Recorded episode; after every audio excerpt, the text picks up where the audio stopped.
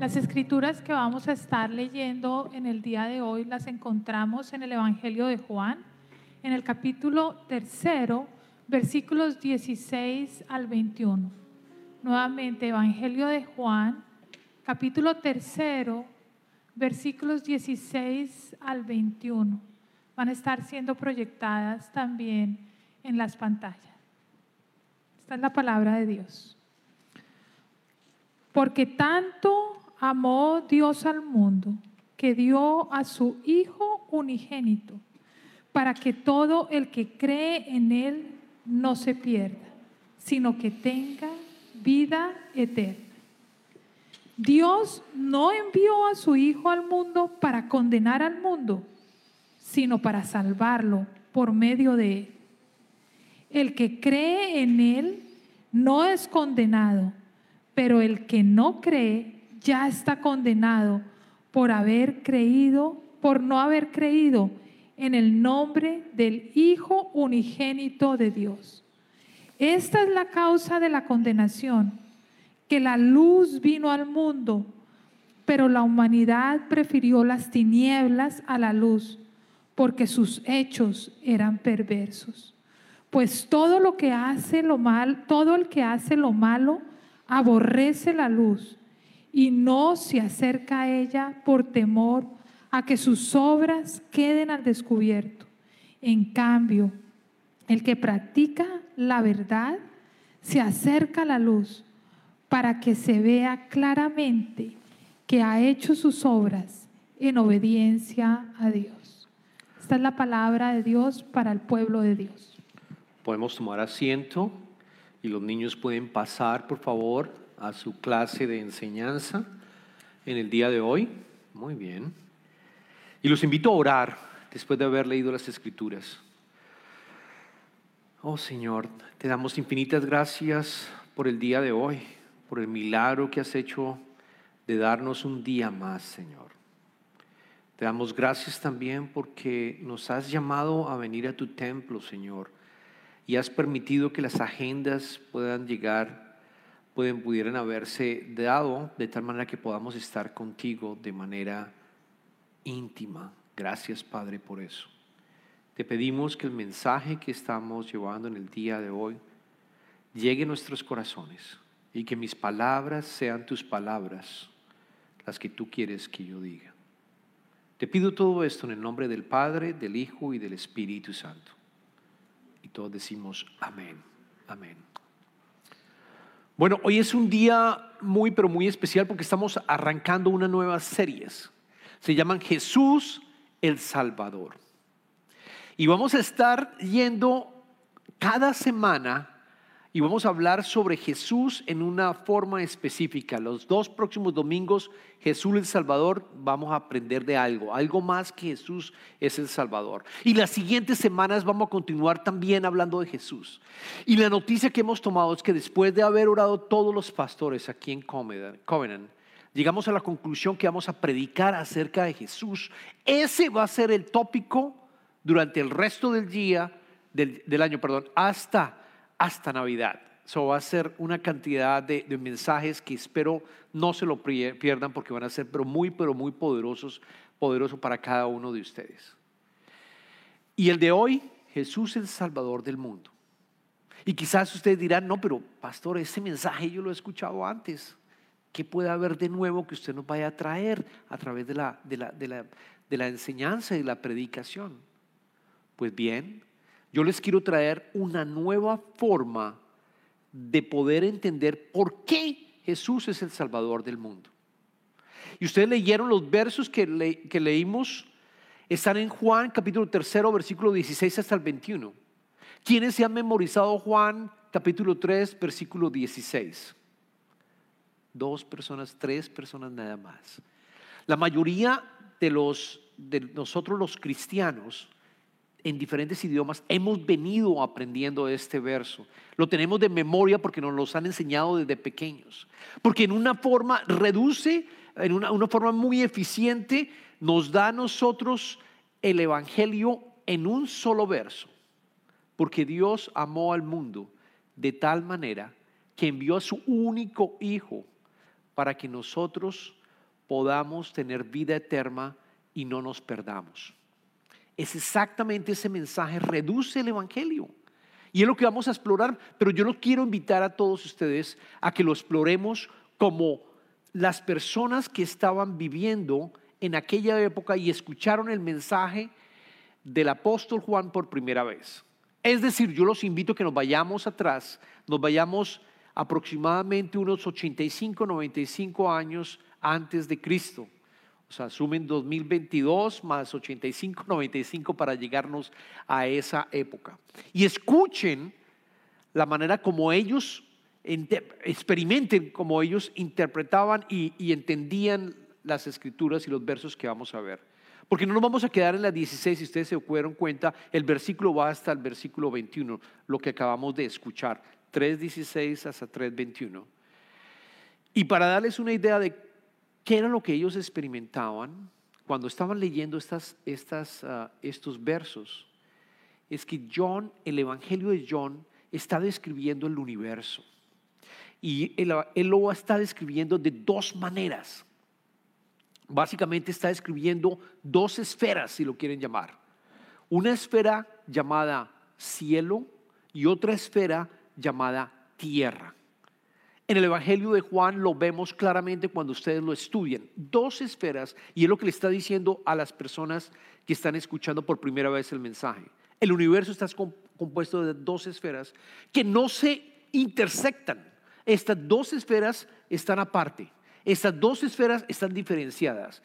Y en la esfera de arriba, la esfera del cielo, encontramos las características que hay en el cielo donde Dios vive y reina.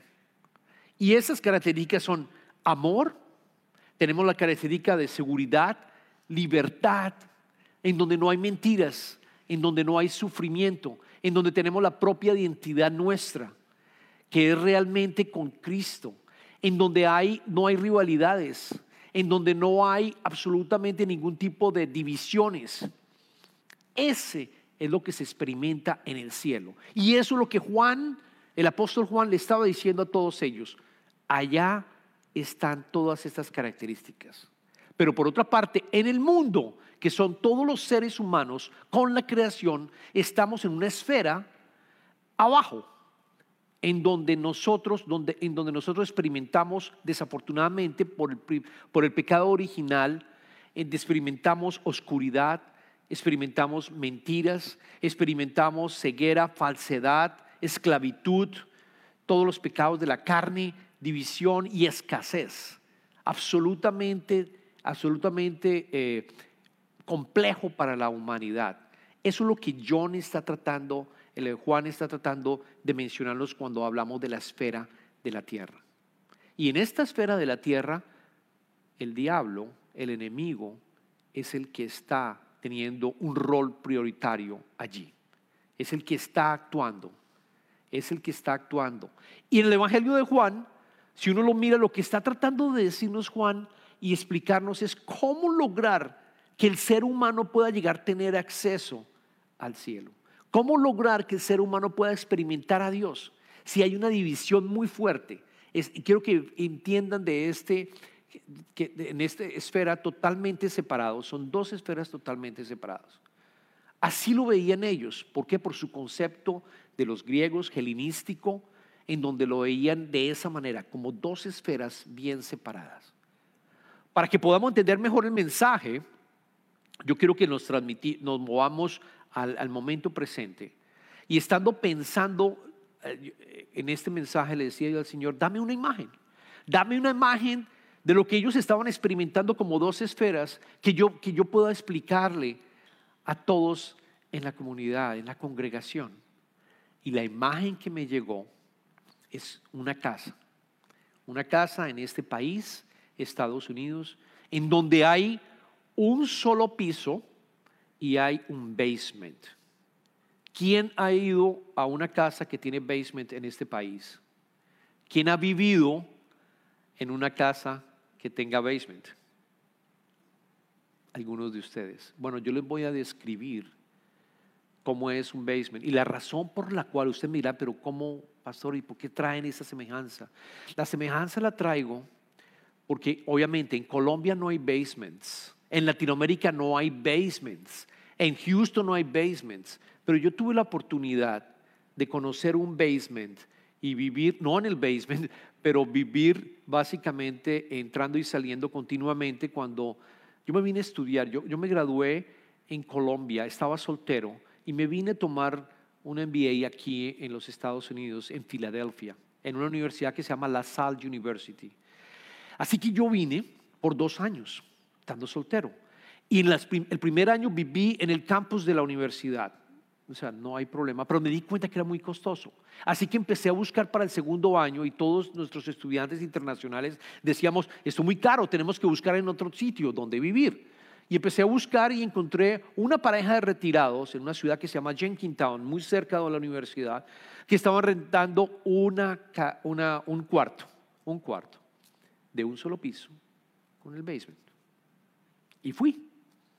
Querida la señora, como decimos los colombianos, queridísimos los dos, el papá, el papá, el esposo, la esposa, y me acogieron muy bien, fue algo muy lindo. Y me dijeron, bueno, este es su cuarto, esta es la, la cocina, estas son las reglas de la casa, en cuanto llegar o no llegar, eh, muy, muy, muy, muy cristianos también en el sentido de que obviamente no querían fiestas, todo bastante, y ni yo quería la verdad, porque yo quería la verdad estudiar y terminar pronto para regresarme a mi país. Y, y cuando llegó el momento que me dijo, para lavar su ropa tenemos una lavadora y una secadora, pero están en el basement. Y yo dije, basement, ok, basement, ¿qué es el basement? La verdad, nunca había escuchado, les soy sincero, la palabra basement. Es la primera vez viviendo yo en este país. Así que bajamos. Me dijo, que le muestro, ¿cómo así que no sabe que es un basement? Y bajamos al basement. Ella abrió una puerta y bajamos al basement. Y la verdad, no me gustó lo que experimenté. No me gustó lo que experimenté. Era un lugar sin ventanas, totalmente oscuro, totalmente oscuro. Era más frío que la casa. Siempre que yo iba a ese basement, era más frío que la casa rico en el verano, pero horrible en el invierno. Todo estaba lleno de polvo, tenía, estaba desorganizado porque estaban acumulando y dejando storage, y muchos americanos hacen eso. Es un sitio donde pueden colocar su storage, entonces van acumulando una serie de cosas allí. Era, olía, olía como a, bueno, nuestros países, como, como si hubiera habido algún tipo de, filtro, algún tipo de, de como moho, por decir momo la palabra exactamente, olía de esa manera, nada, nada agradable.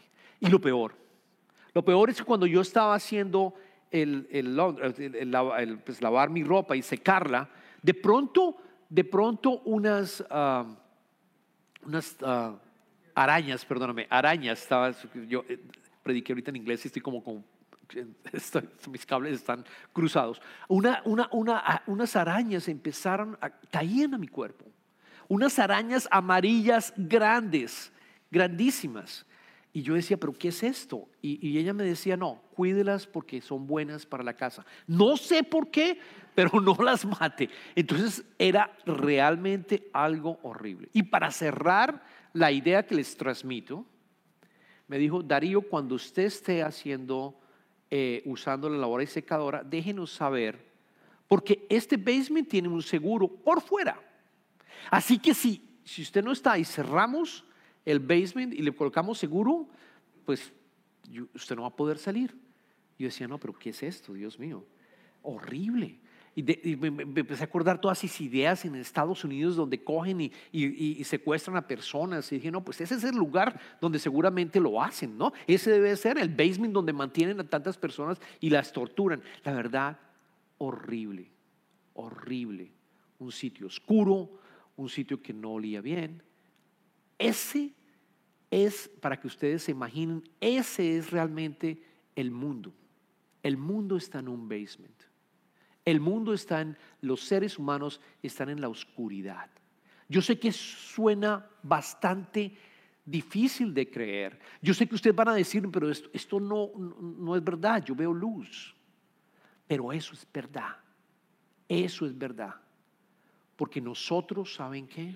Fuimos creados para tener los atributos del cielo, de las atributos del cielo que son amor, que es nuestra propia identidad, que es comunidad, el espíritu, la verdad, la verdad, la verdadera luz. Nosotros fuimos criados, creados por Dios para lograr tener y lograr a través de sus atributos poder lograr a través de los atributos poder eh, tener, digamos, completarlos, por decirlo así, tener y sentir y experimentar el verdadero amor, poder experimentar la identidad, la verdadera identidad, poder experimentar también luz y la verdad y no las mentiras del enemigo. Pero desafortunadamente como estamos en un basement en donde no podemos salir, ¿qué pasa? Tratamos de resolver esa necesidad nuestra estando en el basement. Entonces buscamos seguridad con otros que están en el mismo basement, que están, que están rotos, por decirlo así, que, desafortunadamente nos dicen, no, la seguridad de tu vida la vas a encontrar en el dinero o la vas a encontrar quizás en el trabajo. Buscamos el amor en otra persona y continuamos buscando el amor en otras personas tratando de satisfacernos. Cuando el primer amor que tenemos que buscar es el de Dios, el de Jesucristo. Cuando tenemos que buscarlo primero la, la luz de Él. Pero entonces, ¿cómo hacemos para lograr tenerlo? Si estamos encerrados en ese basement, si tratamos de golpear y no nos escuchan, si gritamos y no nos escuchan, porque quiero que se coloquen en esa posición para entender que hay otros hermanos y hermanas que están así. Quizás ustedes no porque no han aceptado a Cristo, pero hay muchos más que están en un basement, frío, completamente alejados, tratando de entender cómo puedo llegar yo a conocer la verdad, tratando de llegar a conocer Dios. Pues bien, eso es lo que Juan quiere decirnos en el verso, en el, en el primer verso, en el verso 16 que acabamos de leer, porque lo voy a volver a leer para que todos, todos lo tengan. Por tanto amó Dios al mundo, que dio a su Hijo unigénito para que todo el que cree en Él no se pierda, sino que tenga vida eterna. Tanto amó Dios que envió a su único Hijo. Hubo amor, tanto hubo amor, y quiero que lo vean de esta manera, que hubo acción. Fue una invitación a tener una acción y Dios decide, envía al Hijo en misión para ir a rescatarnos, si lo quieren mirar, a ese basement donde nosotros estamos. ¿Para qué? Para que tengamos vida eterna. Pero quiero que entiendan que esa vida eterna es conocer a Dios. Esa vida interna es conocerlo y tener una relación íntima desde este momento. No cuando nos muramos y, y, vamos a tener entonces, vamos a estar en el cielo. No, desde este momento tú puedes experimentar el cielo aquí en la tierra. Lo puedes experimentar porque lo que hizo Jesucristo fue precisamente golpear en ese golpear en, e, en ese basement y decirte, estás allí y está golpeando de todo el tiempo, te está llamando, diciendo, tú estás allí, responde a mi llamado. Y ese llamado es personalizado para cada uno de nosotros. Y en el momento en que nosotros decimos, sí, quiero conocerte, lo que hace Jesucristo para ti es abrir ese basement y colocarte una, si lo quieren mirar, una escalera divina llena de luz, donde tú vas a poder caminar y salir del basement. Quizás no completamente en el primer piso, pero voy a poder escalar conociendo a Dios. Cada vez conociéndolo más en mi relación íntima con Él. Y voy subiendo las escaleras hasta ver el primer piso y encontrar la verdadera luz y encontrar amor y todo lo que se iba mencionando lo vas a poder tener. Quizás no completamente en el primer piso porque lo vamos a tener en la era que viene, cuando Jesucristo venga por segunda vez y hay un nuevo cielo y una nueva tierra. Pero vas a poder experimentar a Jesucristo y eres salvo. Eres salvo en ese momento, desde este momento hasta la eternidad. Eres completamente salvo y tienes el Espíritu Santo. En las escrituras que, que leímos en el, en el, verso número 16 dice que aquellos que no acepten, aquellos que no quieran escuchar este llamado, van a quedar perdidos, van a continuar estando en ese basement por la eternidad. Nosotros somos seres espirituales con un destino espiritual. Vamos a continuar por la eternidad, bien sea en el basement o con Dios. Esa es la cruda realidad. Es exactamente lo que Juan, el apóstol Juan, quiso pintarles a todos o, mostrarles a todos aquellos que se encontraban eh, escuchando por primera vez las escrituras. Ahora, hay tres razones por las cuales se preguntarán por qué, es otro de los motivos por, porque nos vimos en el verso, cómo Jesucristo salva al mundo y por qué lo salva. Les voy a dar tres razones por qué Jesucristo salva el mundo y, son las que acabamos de leer, perdón, en el verso 16 exactamente cómo lo hizo. Les coloca, nos coloca cada uno de nosotros una, una escalera llena de luz, de gracia, en donde nosotros, y nos muestra la vía para poder salir de allí. Nos muestra la vía cómo podemos escalarlo. Esa es la primera, la primera, la primera conclusión, porque ama al mundo en el verso 16, porque, porque Dios ama al mundo en, en tal forma que envió a su Hijo para darnos esas escaleras, si lo quieren mirar, y poder salir del basement. La segunda razón, la segunda razón por qué Jesucristo salva al mundo, la vemos en el verso 17 y 18. Y es porque Jesús no nos condena. Esto es bien importante. Voy a leer, versos 10 y 18. Dios no envió a su Hijo al mundo para condenar al mundo, sino para salvarlo por medio de él.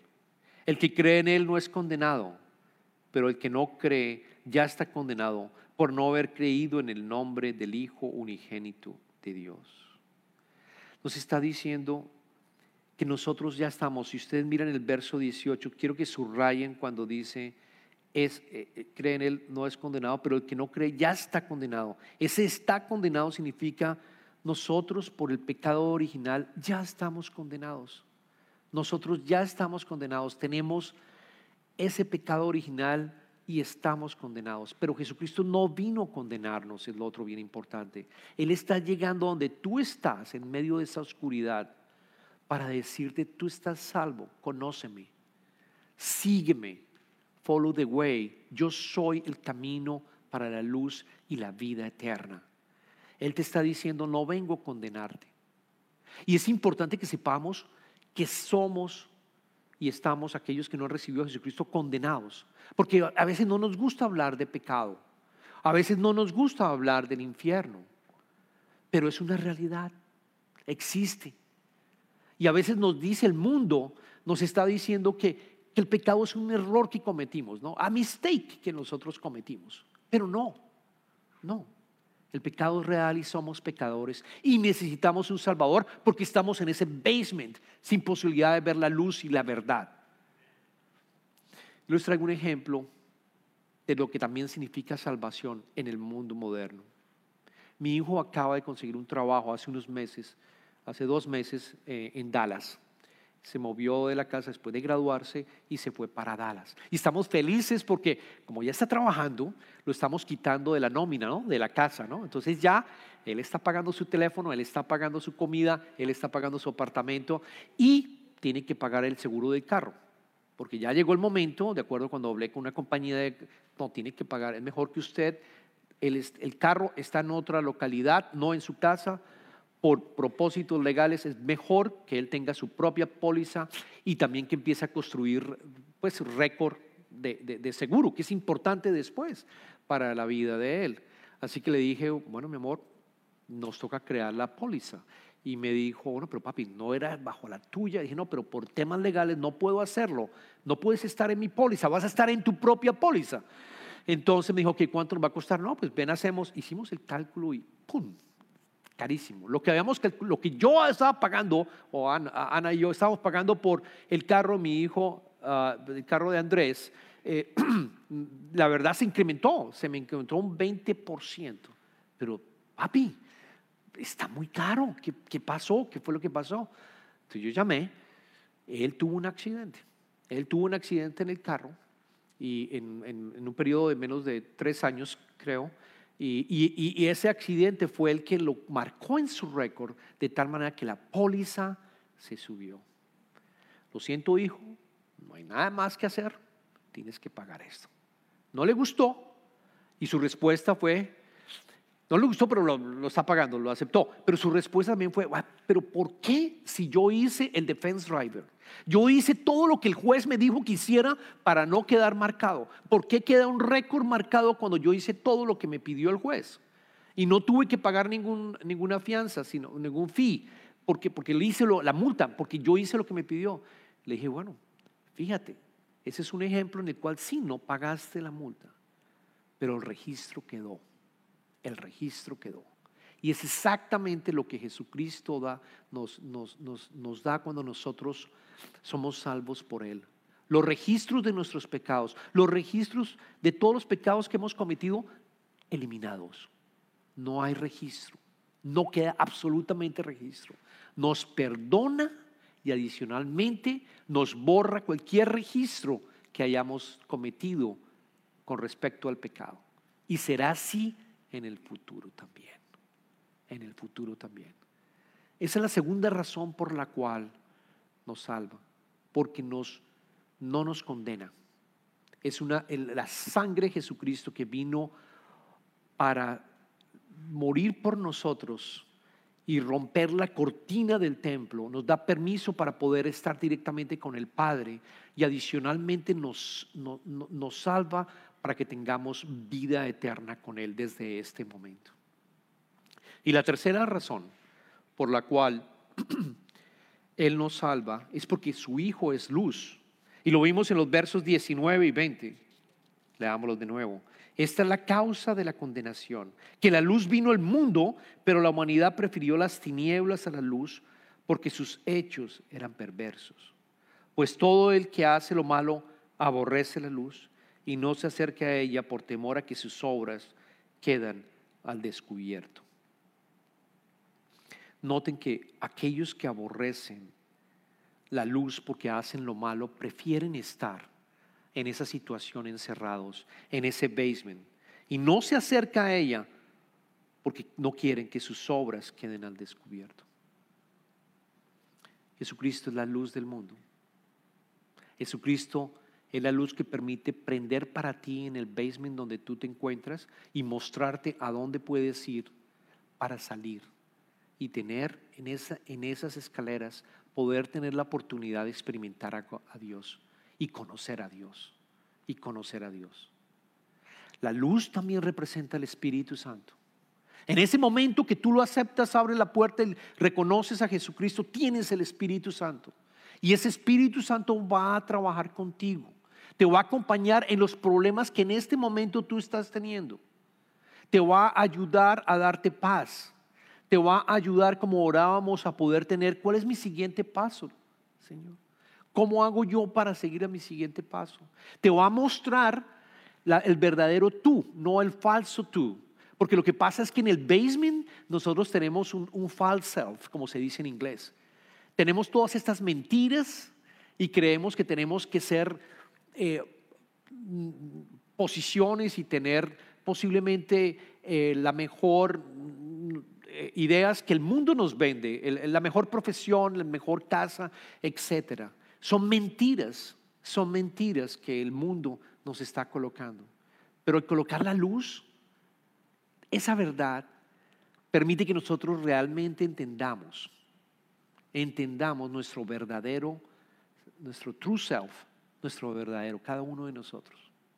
Y cada uno de nosotros, ¿saben qué? Cada uno de nosotros tiene un seal. En inglés, no sé cómo, cómo se dice, pero en español no sé cómo se dice, pero, pero un seal es como un cartón divino que se le entrega a una persona en la, época, en, antigüedad, cuando le dicen, yo te, yo te invito a que hagas esto, es eso es lo que tú tienes que hacer. Y es un seal sellado, completamente sellado. Y en la, en la época antigua lo abrían y trabajaban para el rey. El rey le entregó a cada una de las personas un seal para hacer un trabajo específico. Pues bien, en el momento que aceptas a Jesucristo, Él te entrega un seal, una, una hoja sellada, en donde tú vas a entender claramente tu verdadero tu verdadero espíritu, tu verdadero yo, la persona para la cual fue creado. Y saben que cuando tú entiendes eso, cuando tú entiendes el amor de Jesucristo para venir a nosotros a rescatarnos, a cada uno de nosotros, tú empiezas a amarlo.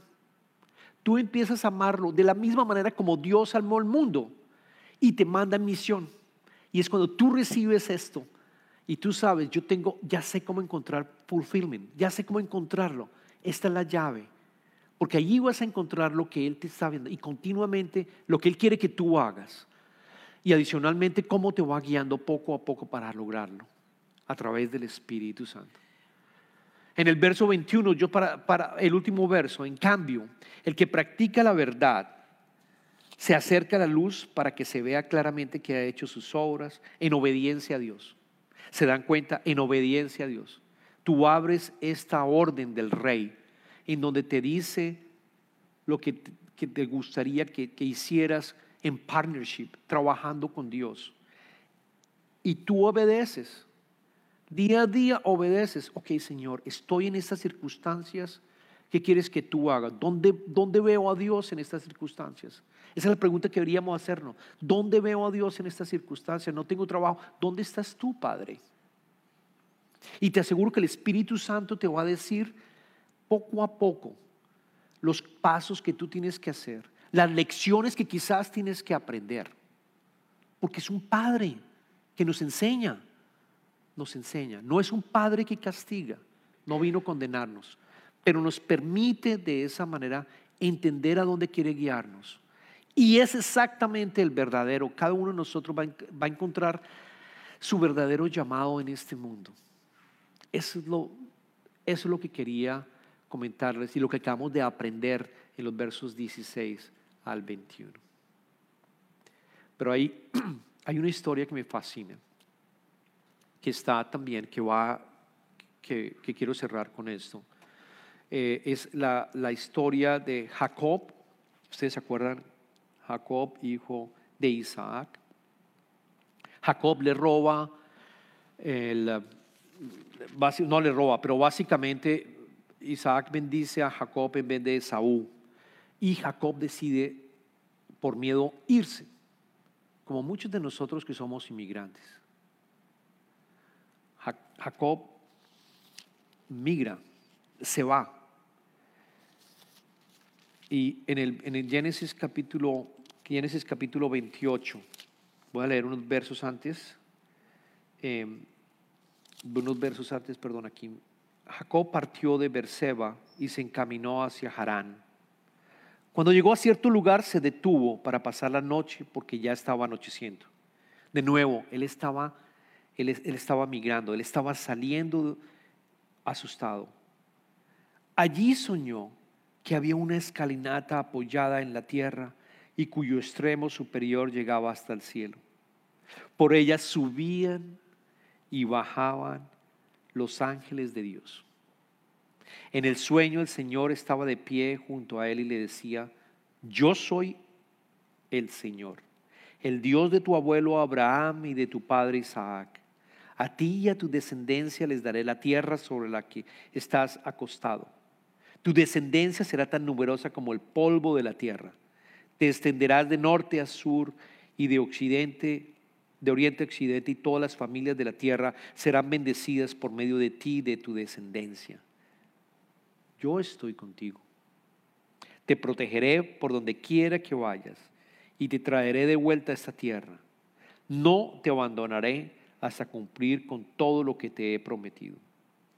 Al despertar, Jacob de su sueño pensó, en realidad el Señor está en este lugar y yo no me había dado cuenta.